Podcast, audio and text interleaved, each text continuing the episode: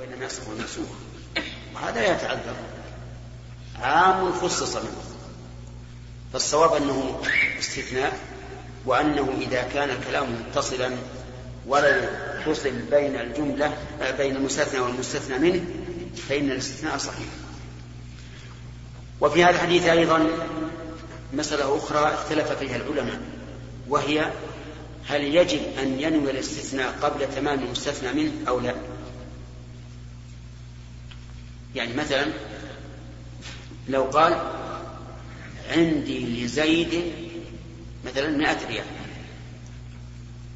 ثم استثنى بعد أن تم تمت الجملة الأولى نوى واستثنى إلا عشر. فهل يصح؟ قال بعض العلماء لا يصح. الاستثناء حتى ينويه قبل تمام المستثنى منه. والصحيح أنه يصح. أن ينوي الاستثناء ولو بعد تمام المستثنى منه وله أدلة منها هذا الحديث ومنها حديث قصة سليمان عليه الصلاة والسلام حين قال والله لأطوفن الليلة على تسعين امرأة تلد كل واحدة منهن غلاما يقاتل في سبيل الله. فقال له الملك قل إن شاء الله فلم يقل إن شاء الله فطاف على تسعين امرأة ولم تلد منهن واحدة إلا واحدة فقط ولدت شق الإنسان. نصفه سبحان الله. آية من آيات الله. قال النبي عليه الصلاة والسلام لو قال إن شاء الله لم يحنث وكان دركا لحاجته ولقاتلوا في سبيل الله. وهذا يدل على على أنه لو قال إن شاء الله لصح الاستثناء مع وجود الفاصل. نعم. نعم. نوى الاستثناء فقط استثنى مباشرة لا بأس. الصحيح يصح. لأن هذا ضروري. نعم. لكن على قول من يرى أنه لا بد من الاستثناء قبل تمام المستثنى منه لا بد من النية لا يصح. نعم. سليم.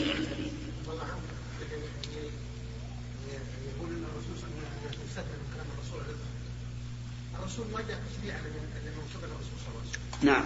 ومن جاء متقدم من جاء متاخر ما جاء تشريعا لمن قبل الرسول صلى الله عليه وسلم نعم.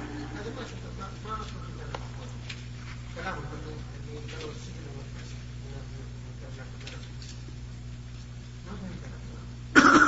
لا شك أن الرسول ابلغ أبلغ من الناطقين. ومع ذلك استثنى من من من شيء متقدم مع مع عدم الاتصال. هم ما اختلفوا في الحكم. الآن سليم متفقين على أن أن هذا مستثنى ما في إشكال. لكن هل هو استثناء أو هو نص؟ بس. وهل يصح الاستثناء مع طول الفصل مع الفصل أو لا؟ في غيره نعم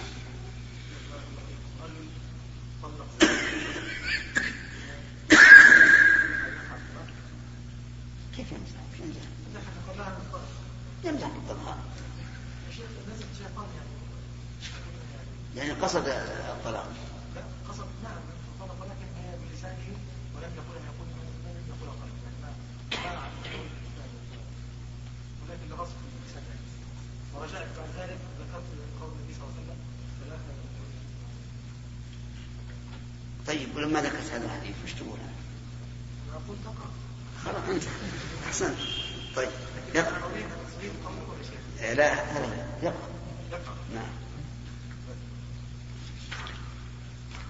نعم. ثلاثة.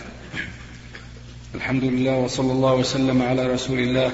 قال البخاري رحمه الله تعالى حدثنا علي بن عبد الله قال حدثنا سفيان قال حدثنا عمرو قال أخبرني وهب بن منبه.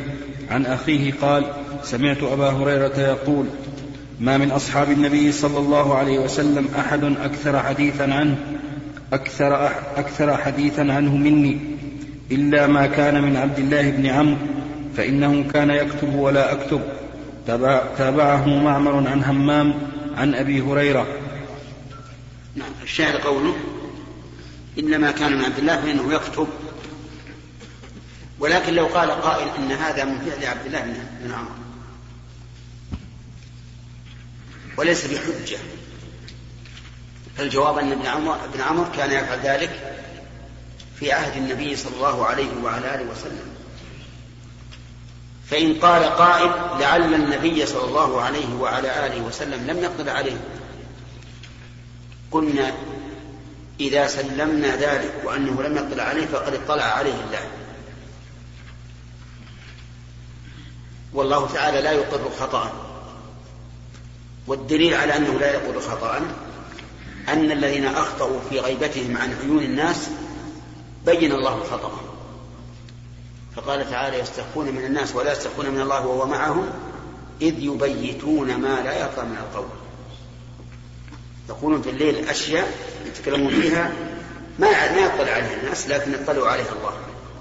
فدل هذا على أن الله لا يقر خطأ فهذا وجه حديث عبد الله بن عمرو. نعم. يا شيخ. شيخ. إذا أين أحاديث عبد الله بن عبد العاص؟ نعم. الآن أحاديث أبي هريرة كثيرة كثيرة. أبو هريرة أكثر من الآن موجودة بين أيدينا يا شيخ. إيه؟ أحاديث أبي هريرة. العلماء في المصطلح ذكروا أن عبد الله بن عمرو بن العاص دون أبي هريرة لكن هو وعائشة هو متقاربون. لكن شيء كلام أبو هريرة يا شيخ في نعم. أن عند عبد الله بن عمرو العاص أحاديث أكثر مما عنده. نعم. فهي أين هي الآن؟ إيه؟ ليس ليس معنى كثرة الأحاديث عند الرجل أنه يكثر يكثر التحديث عنه. نحن نعتقد أن عند أبي بكر أكثر بكثير من من أبي هريرة من الأحاديث التي يرويها عن الرسول. لكن كلام على التحديث. فالإنسان قد يروي شيئا كثيرا لكن لا يحدث به لانشغاله مثلا أو لعدم إقبال الناس عليه مثلا أو ما أشبه ذلك. فلا يلزم من كثرة الأخذ عن الرسول كثرة الرواية عن الآخر. نعم آدم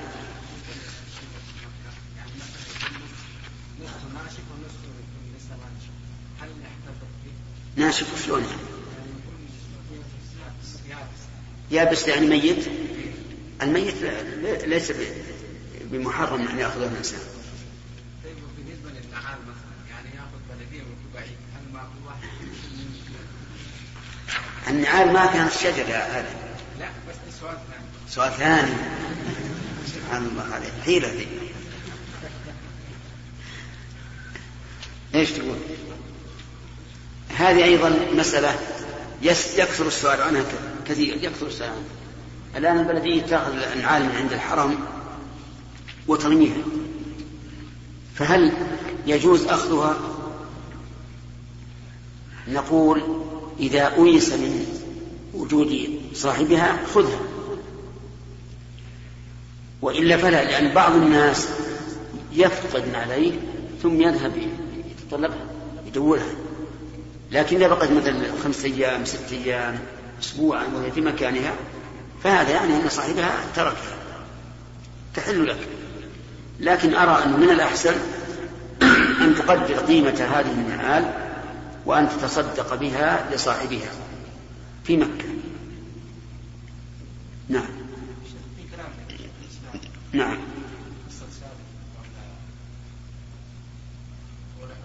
أبي حذيفة نعم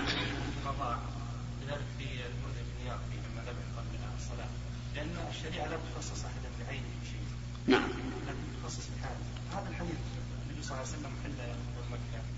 يلقي إذا وقع نفس الحالة بأن أصبحت مكة في المشركين. نعم. ثم جاء الفتح وأراد المسلمون الخروج يبخروا على الأوثان.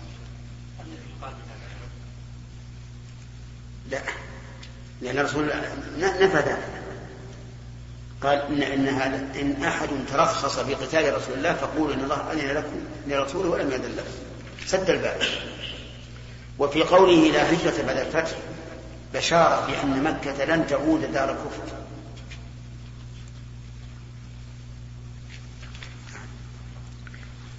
حدثنا يحيى بن سليمان قال حدثني ابن وهب قال أخبرني يونس عن ابن شهاب عن عبيد الله بن عبد الله عن ابن عباس قال لما اشتد بالنبي صلى الله عليه وسلم وجعه قال إيتوني بكتاب أكتب لكم كتابا لا تضلوا بعده. قال عمر إن النبي صلى الله عليه وسلم غلبه الوجع وعندنا كتاب الله حسبنا فاختلفوا وكثر اللغط. قال قوموا عني ولا ينبغي عندي التنازع. فخرج ابن عباس يقول إن الرزية كل الرزية ما حال بين رسول الله صلى الله عليه وسلم وبين كتابه. الشاهد من هذا قوله ائتوني بكتاب أكتب لكم. وقول أكتب لكم هل معناه آمر من يكتب؟ أو يكتب هو بيده. هذا يحتمل. وهو مبني على هل إن النبي صلى الله عليه وعلى آله وسلم بعد أن أوحي إليه صار يكتب؟ أو لا. وفي هذا خلاف بين العلماء. منهم من قال إن النبي صلى الله عليه وعلى آله وسلم كان يكتب بعد نزول الوحي عليه. لأن الله قال وما كنت تتلو من قبله من كتاب ولا تخطه بيمينك إذا لارتاب المؤمنون. ثم بعد ذلك تعلم وصار يخرج ومنهم من قال إنه لا لا يخرج ولا يعرف إلا أن يكتب إلا كلمات يسيرة كاسمه وما أشبه ذلك. يكتب اسمه أو ما أشبه ذلك.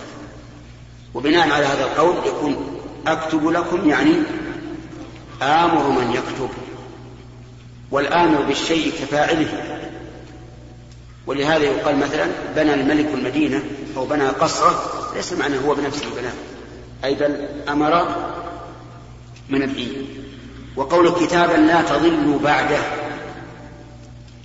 اختلف العلماء في قوله لا تضل بعده.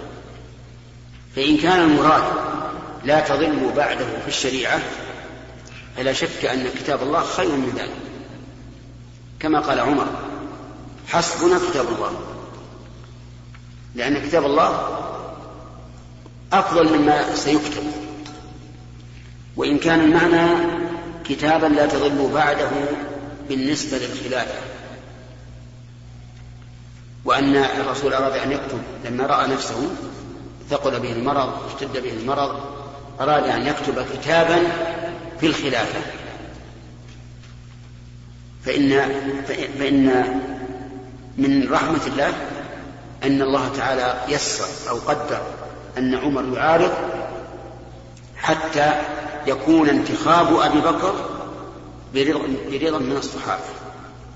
مع أن الرسول صلى الله عليه وسلم أشار أشار إلى خلافته. فهو آه، نائبه في الحج عام تسع فإن أبا بكر حج بالناس في السنة التاسعة في الاتفاق وتخليفه في, في, في إمامة الناس في الحج إشارة إلى أنه هو الخليفة من بعده في إمامة الناس في مسائل الخلاف.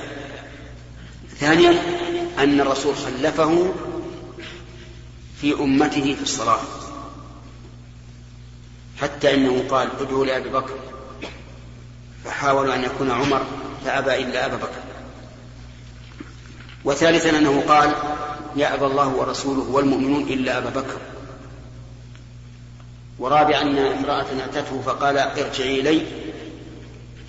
فكأنها أشارت إلى الموت فقال إن لم تجديني لما قالت إن لم أجدك قال إن لم تجديني فأتي أبا بكر. كل هذا فيه إشارة إلى أن أبا بكر هو الخليفة فإذا انضم إلى ذلك اختيار الصحابة صار هذا أبلغ في ثبوت الخلافة وعدم فرضها وفي اقتناع الناس بها. فكان من رحمة الله أن ألهم الله سبحانه وتعالى عمر رضي الله عنه لهذا فيكون من باب من, من توفيق الله له في إصابة الصواب لكن الذي يظهر من قوله عندنا كتاب الله اللي يظهر هو المعنى إيش؟ المعنى الأول وأن عمر رضي الله عنه رأى أن كتاب الله كاف عن كل كتاب وأما عتب بن عباس رضي الله عنهما على عمر في قوله إن الرزية كل رزية إلى آخره فإنه أخطأ وأصاب عمر لأن عمر لا شك أفقه من ابن عباس وأعلم من ابن عباس وهو الذي وفقه الله تعالى للصواب. فكانت الرزية كل الرزية هو قول ابن عباس رضي الله عنه فإن هذا الاعتراض لا وجه له. وعمر أفقه منه وأحكم منه وأعلم منه بدلائل الأحوال وأعلم منه بما يترتب في المستقبل. لو أن الرسول كتب هذا الكتاب على أنه هو الكتاب الذي لا نضل بعده ماذا يكون إقبال الناس على القرآن؟ يهجر. ولا ولا يلتفت الناس إليه. لأن عندهم الكتاب الذي قال لهم الرسول لن تضلوا بعده. ثم إن الله قضى بحكمته جل وعلا أنه لا بد أن يضل من يضل من هذه الأمة. حتى لو كتب الكتاب فلا بد أن يضل من يضل من هذه الأمة كما هو الواقع. وإن كان قد يقال إنه ربما لو كتب هذا الكتاب لم تضل لكن حكمة الله عز وجل تابع إلا أن يكون الأمر كما وقع. وفي هذا آه، دليل على أن الصحابة رضي الله عنهم قد يختلفون في الأشياء وترتفع أصواتهم ويكثر اللغط فيما بينهم. ولكن الرسول صلى الله عليه وسلم كان يكره ذلك. ولهذا أمرهم بالقيام. وقال عليه الصلاة والسلام لا ينبغي عند التنازل فهل المراد لا ينبغي عند التنازع في هذه الحال أو مطلقا؟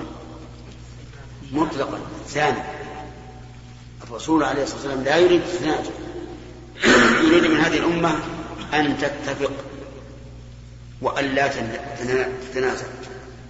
بل قال الله له إن الذين فرقوا دينهم وكانوا شيعا لست منهم في شيء.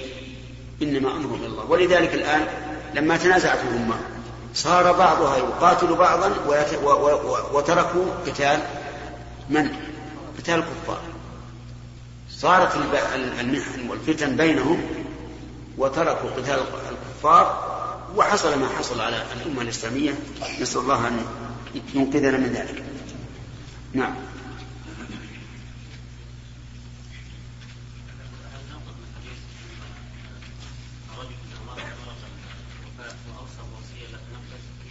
لا تنفذ. ليش؟ من أين لا لا بعده أن عمر رضي الله عنه خشي أن يذكر الرسول صلى الله عليه وسلم بخلاف ما موجود في القرآن أو وصية يختلف عليها الناس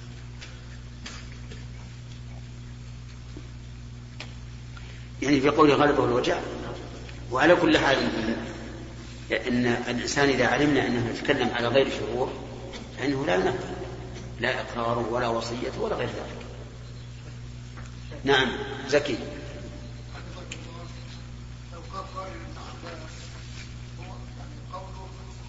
نعم. نعم. الرد كما قلت لكم الآن الرد أن أن أن عمر رأى أن الاقتصار على كتاب الله خير وأنه لا لا يوجد شيء أحسن من كتاب الله. لو كان الرسول يعلم أن هذا هو الخير للزم حتى لو لو لو كثر اللغط. نعم.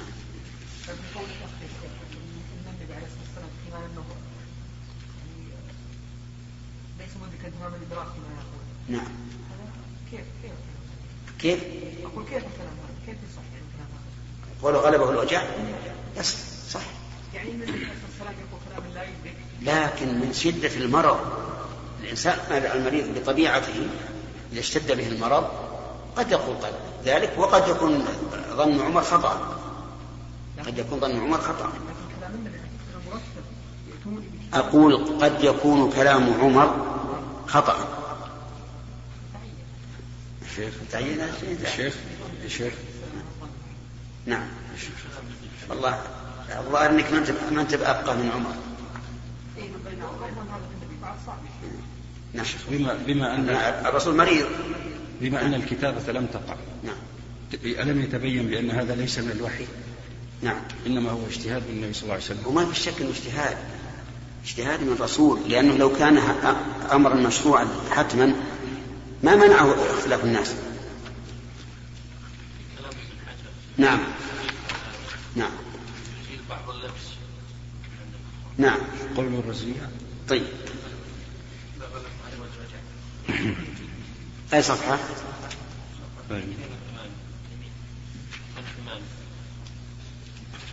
قوله غلبه الوجه أقرأ شيء طيب. أنا عندي بعد كلام طويل بحاشي لكن نشوف الكلام اللي عندكم. قال ابن حجر قول النبي صلى الله عليه وسلم غلبه الوجع. أي فيشق؟ قوله غلبه الوجع. أي فيشق نعم شيخ أنا أخطأت قوله غلبه الوجع أي فيشق عليه إملاء, إملاء الكتاب أو مباشرة الكتابة وكأن عمر رضي الله عنه فهم من ذلك أنه يقتضي التطويل. قال القرطبي وغيره إيتوني أمر وكان حق وكان حق المأمور أن يبادر للامتثال لكن ظهر لعمر رضي الله عنه مع طائفة أنه ليس على الوجوب وأنه من باب الإرشاد إلى الأصلح فكرهوا أن يكلفوه من ذلك ما يشق عليه في تلك الحالة مع استحضارهم قوله, قوله تعالى ما فرطنا في الكتاب من شيء وقوله تعالى تبيانا لكل شيء ولهذا قال عمر حسبنا كتاب الله وظهر لطائفة أخرى أن الأولى أن يكتب لما فيه من الامتثال لما فيه من امتثال أمره وما يتضمنه من زيادة الإيضاح ودل أمره لهم بالقيام على أن أمره الأول كان على الاختيار ولهذا عاش ولهذا عاش صلى الله عليه وسلم بعد ذلك أياما ولم يعاود أمرهم بذلك. ولو كان واجبا لم يتركه لاختلافهم لأنه لم يترك التبليغ لمخالفة من خالف. وقد كان الصحابة يراجعونه في بعض الأمور ما لم يجزم بالأمر فإذا عزم امتثلوا.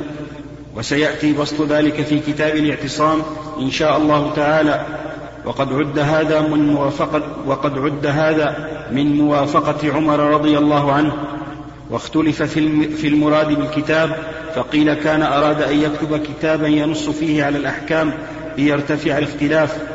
وقيل بل أراد أن ينص على أسامي الخلفاء بعده حتى لا يقع بينهم الاختلاف قاله سفيان بن عيينة ويؤيده أنه صلى الله عليه وسلم قال في أوائل مرضه وهو عند عائشة ادعي لي أباك وأخاك حتى أكتب كتابا فإني أخاف أن يتمنى متمن ويقول قائل ويأبى الله والمؤمنون إلا أبا بكر. أخرجه مسلم. وللمصنف معناه ومع ذلك فلم يكتب. والأول أظهر لقول عمر كتاب الله حسبنا أي كافينا مع أنه يشمل الوجه الثاني لأنه بعض أفراده. والله أعلم. فائدة قال الخطابي إنما ذهب, إنما ذهب عمر إلى أنه لو نص بما يزيل الخلاف لبطلت فضيلة العلماء وعدم الاجتهاد وعدم الاجتهاد وتعقبه وعدم الاجتهاد وتعقبه ابن الجوزي بأنه لو نص على شيء أو أشياء لم يبطل الاجتهاد لأن عندي بياض لأن الحوادث لا يمكن حصرها. قال وإنما خاف عمر أن يكون ما يكتبه في حالة غلبة المرض فيجد بذلك المنافقون سبيلا إلى الطعن في ذلك المكتوب وسيأتي ما يؤيده في أواخر المغازي. قوله ولا ينبغي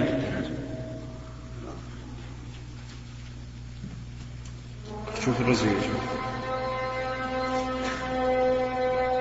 نؤجل اللي عندي لأنه مطول.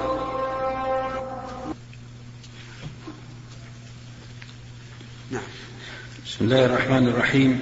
الحمد لله رب العالمين وصلى الله وسلم على نبينا محمد وعلى آله وصحبه. قال البخاري رحمه الله تعالى باب العلم والعظة بالليل. حدثنا صدقة قال أخبرنا ابن عيينة. نعم. إي نعم. عندك مثل الحاشية عندي؟ بسم الله الرحمن الرحيم. يقول قوله ائتوني بكتاب لعل المراد به ما يكتب فيه. وبقوله أكتب لكم كتابا ما يكتب. أي نعم. أكتب لكم كتابا ما يكتب. يعني يريد أن يفرق بين قوله ائتوني بالكتاب وقوله أكتب لكم كتابا. فيكون المراد بالأول كتابا يعني ورقة يكتب فيها ولذلك أتى بالمظهر قيل إنما كان هذا الأمر من النبي صلى الله عليه وسلم اختبارا لأصحابه اختبارا لأصحابه. فهدى الله تعالى عمر لمراده ومنع من إحضار الكتاب وخفي ذلك على ابن عباس. وعلى هذا فينبغي عد هذا في جملة موافقة عمر ربه. انتهى. قلت يأبى, يأبى عنه قوله لا تضلوا بعده لأنه جواب ثاني بالأمر. فمعناه أنكم لا تضلون بعد الكتاب إن أتيتم به وكتبت لكم. ولا يخفى أن الإخبار بمثل هذا الخبر لمجرد الاختبار بل في موضع يكون ترك إحضار الكتاب أولى وأصوب من إحضار من إحضاره من قبيل الكذب الواضح واضح؟ يقول قلنا اختبارا وكان الرسول لا يريد أن يكتب فيقول إنه من الكذب الواضح الذي ينزه كلامه صلى الله عليه وسلم عنه. فلا بد ها هنا من اعتذار آخر. وحاصل ما ذكروا في الاعتذار. أن أمر أن أمر إيتوا ما كان أمر عزيمة وإيجاب حتى لا يجوز مراجعته ويصير المراجع عاصيا بل كان أمر مشهورا وكانوا يراجعونه صلى الله عليه وعلى آله وسلم في بعض تلك الأوامر سيما عمر. وقد علم من حاله أنه كان موفقا للصواب في درك في درك المصالح في درك المصالح وكان صاحب إلهام من الله عز وجل. ولم يقصد عمر بقوله قد قد غلب عليه الوجه الوجع أنه يتوهم عليه الغلط وإنما أراد التخفيف عليه من التعب الشديد اللاحق به من إملاء الكتاب بواسطة ما معه من الوجع. فلا ينبغي للناس أن يباشروا ما يصير سببا للحوق غاية المشقة به في تلك الحالة. فرأى أن ترك إحضار الورق أولى, أولى مع أنه خشي أن يكتب النبي صلى الله عليه وعلى آله وسلم أمورا يعجز عنه الناس فيستحقون العقوبة بسبب ذلك لأنها منصوصة لا محالة لا اجتهاد فيها أو خاف.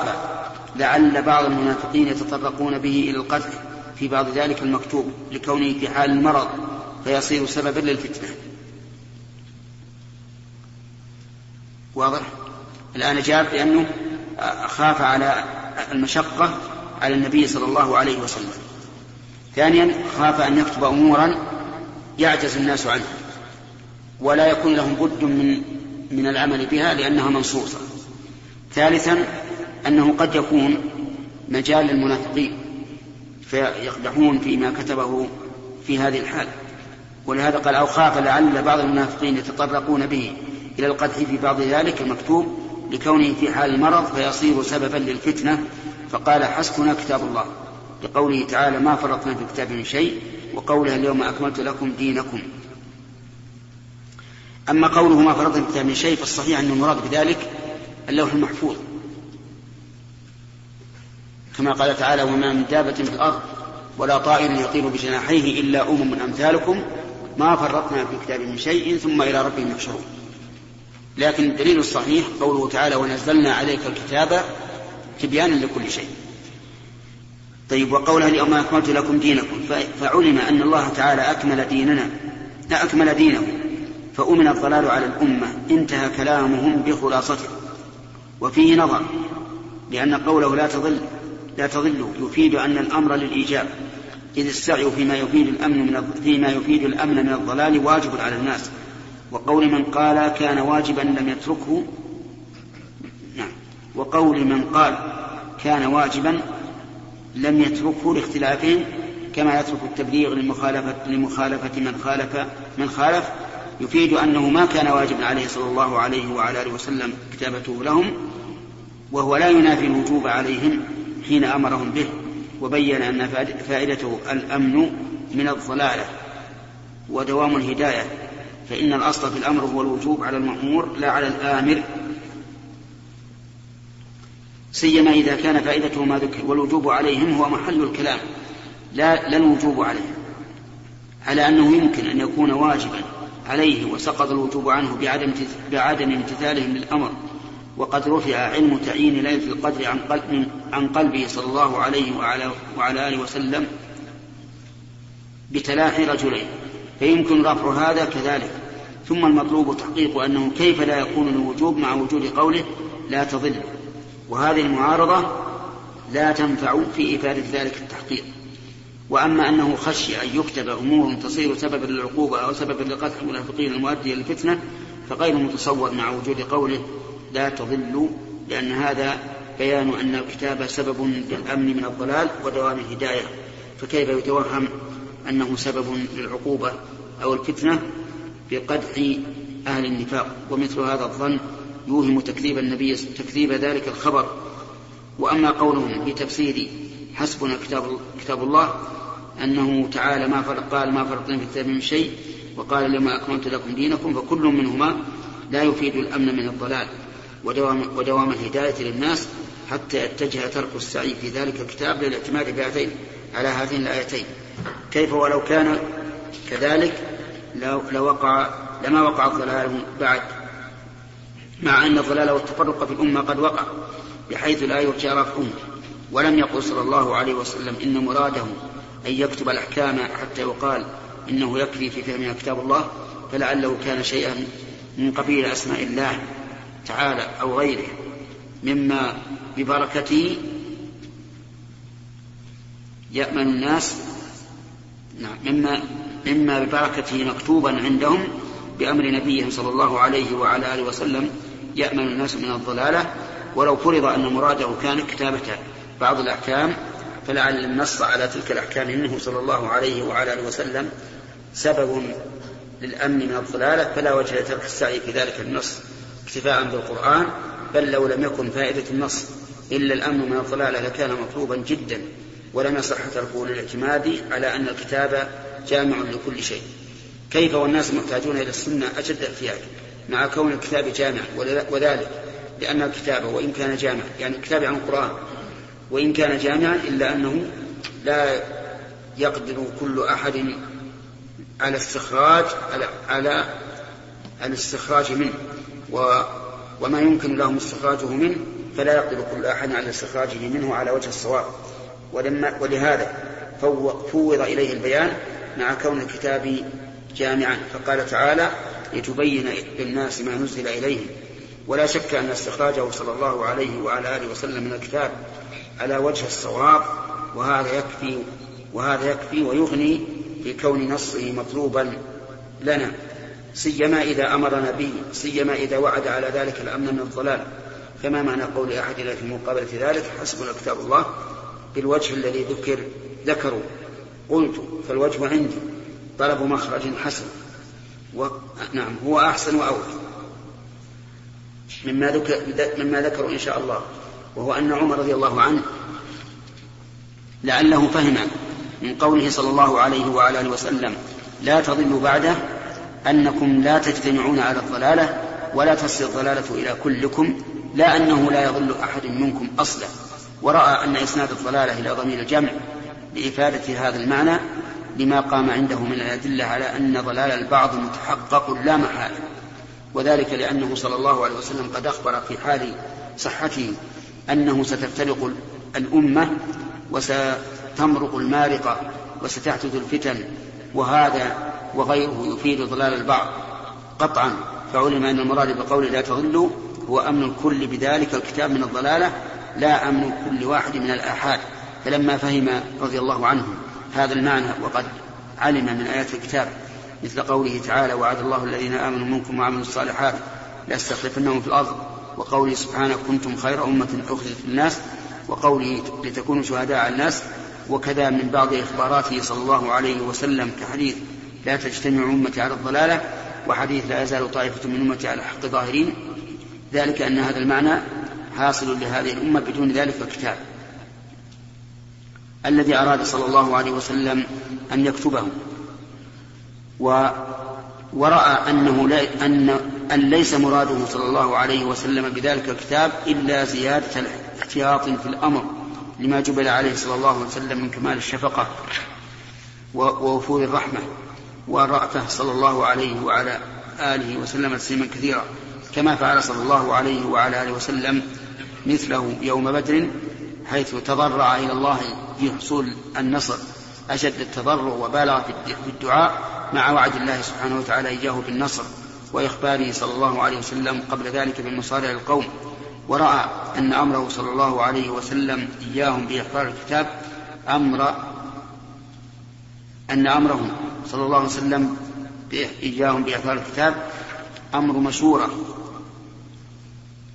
بأنه أمر مشورة بأنه يختار تعبه لأجل كمال الاحتياط في أمرهم فلما كان كذلك أجاب عمر بن أجاب للتنبيه على أنهم أحق بمراعاة الشفقة عليه صلى الله عليه وسلم في تلك الحالة التي هي حال غاية الشدة ونهاية المرض وأن ما قصده حاصل لما أن الله تعالى قد وعد به بكتابه. وهذا معنى قول حسبنا كتاب الله أي يكفي في حصول هذا المعنى ما وعد الله به في كتابه. وهذا مثل ما فعل أبو بكر رضي الله عنه يوم بدر حين رأى النبي صلى الله عليه وعلى آله وسلم في شدة التعب والمشقة بسبب ما غلب ما غلب عليه من الدعاء والتضرع حيث قال خل بعض مناشدتك خل بعض مناشدتك ربك فإن الله منزل لك ما وعدك.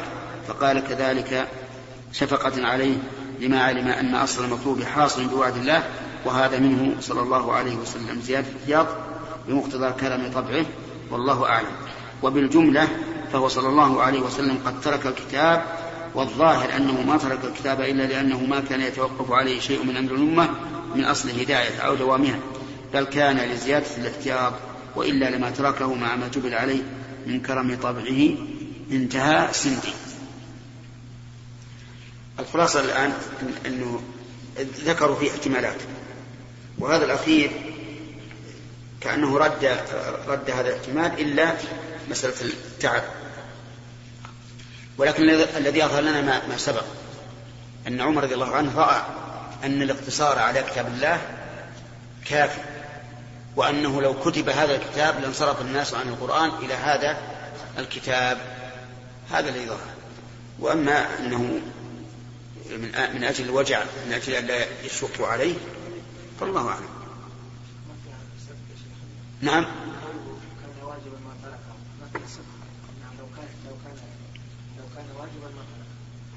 لا يعني هذه معطوفة اللي قبله يعني لا يقال إنه كان واجبا فتركه لأنه لا يترك الواجب. نعم. إيش ها؟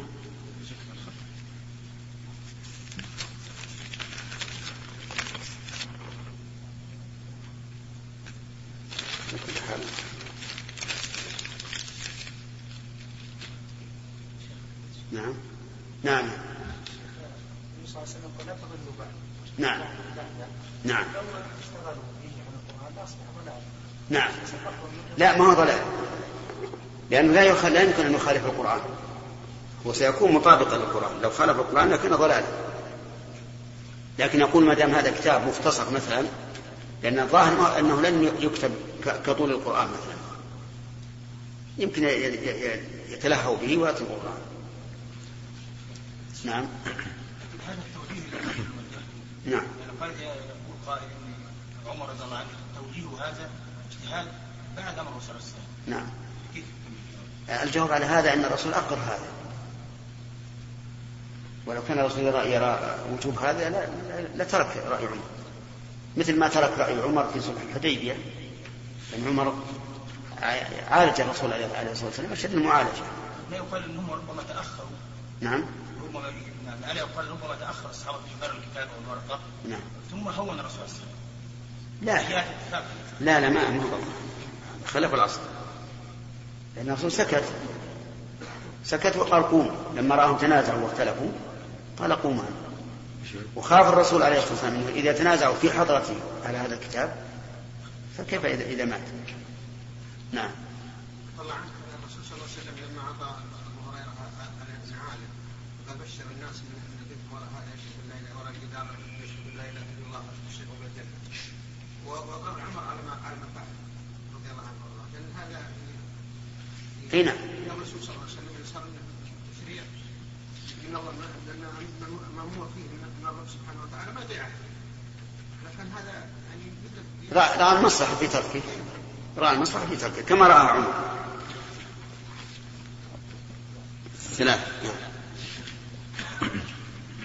باب العلم والعظة بالليل. حدثنا صدقة قال أخبرنا ابن عيينة عن معمر عن الزهري عن هند عن أم سلمة وعمر ويحيى بن سعيد عن الزهري عن هند عن أم سلمة أنها قالت عمر ولا عمرو؟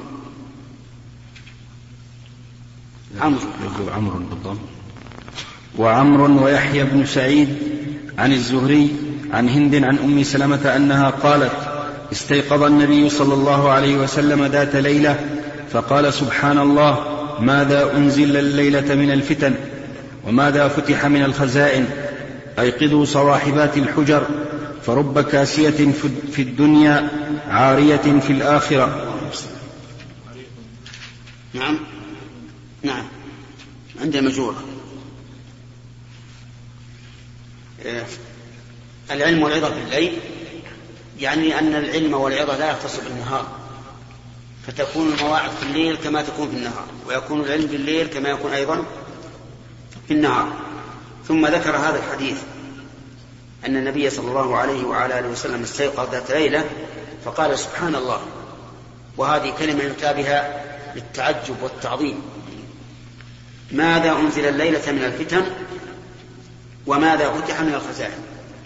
والظاهر والله أعلم يعني ماذا قدر في هذه الليلة؟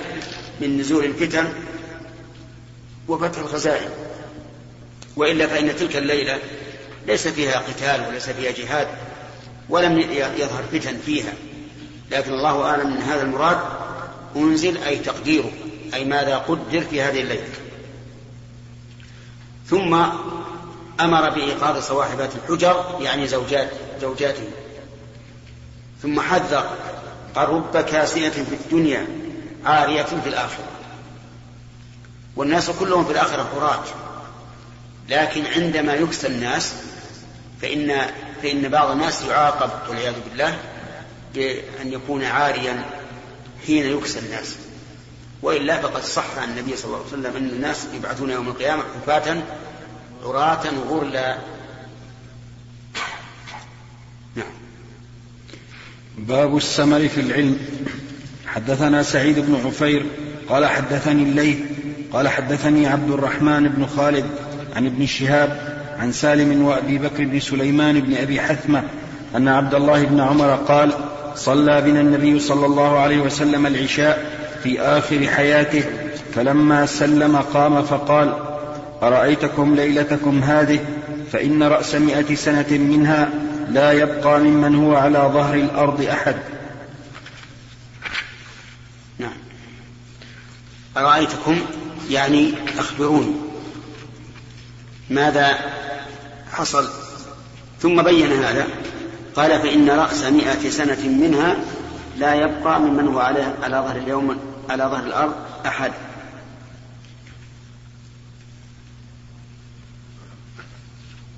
فإن قال قائل لقد بقي الصحابة إلى ما بعد سنة مئة. فيقال لا معارض لأن الرسول تكلم هنا في آخر في آخر حياته. والتاريخ بدأ من من أين؟ من الهجرة. يعني قبل موته بعشر سنوات. لكن بعد مئة واثنى واثنتي عشرة سنة لا يمكن يبقى أحد. لأن النبي عليه الصلاة والسلام أخبر بذلك. وفي هذا العموم دليل على أن على أن الخضر ليس باقيا. خلافا لمن ظن أنه باقي. والصواب كما كما مر أنه مات في أيامه كما مات غيره. وفيه أيضا دليل على التوقف في حديث الجساسة الذي رواه مسلم في صحيحه على ما فيه من بعض الشيء في الاضطراب في حديث فاطمة بنت قيس.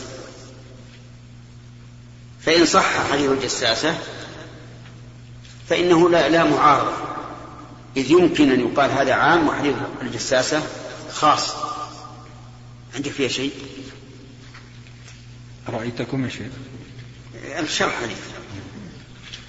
قوله أرأيتكم هو بفتح المثنات لأنها ضمير مخاطب والكاف ضمير ثان لا محل لها من الإعراب والهمزة الأولى الاستفهام والرواية بمعنى والرواية بمعنى العلم أو البصر. والرؤية يا شيخ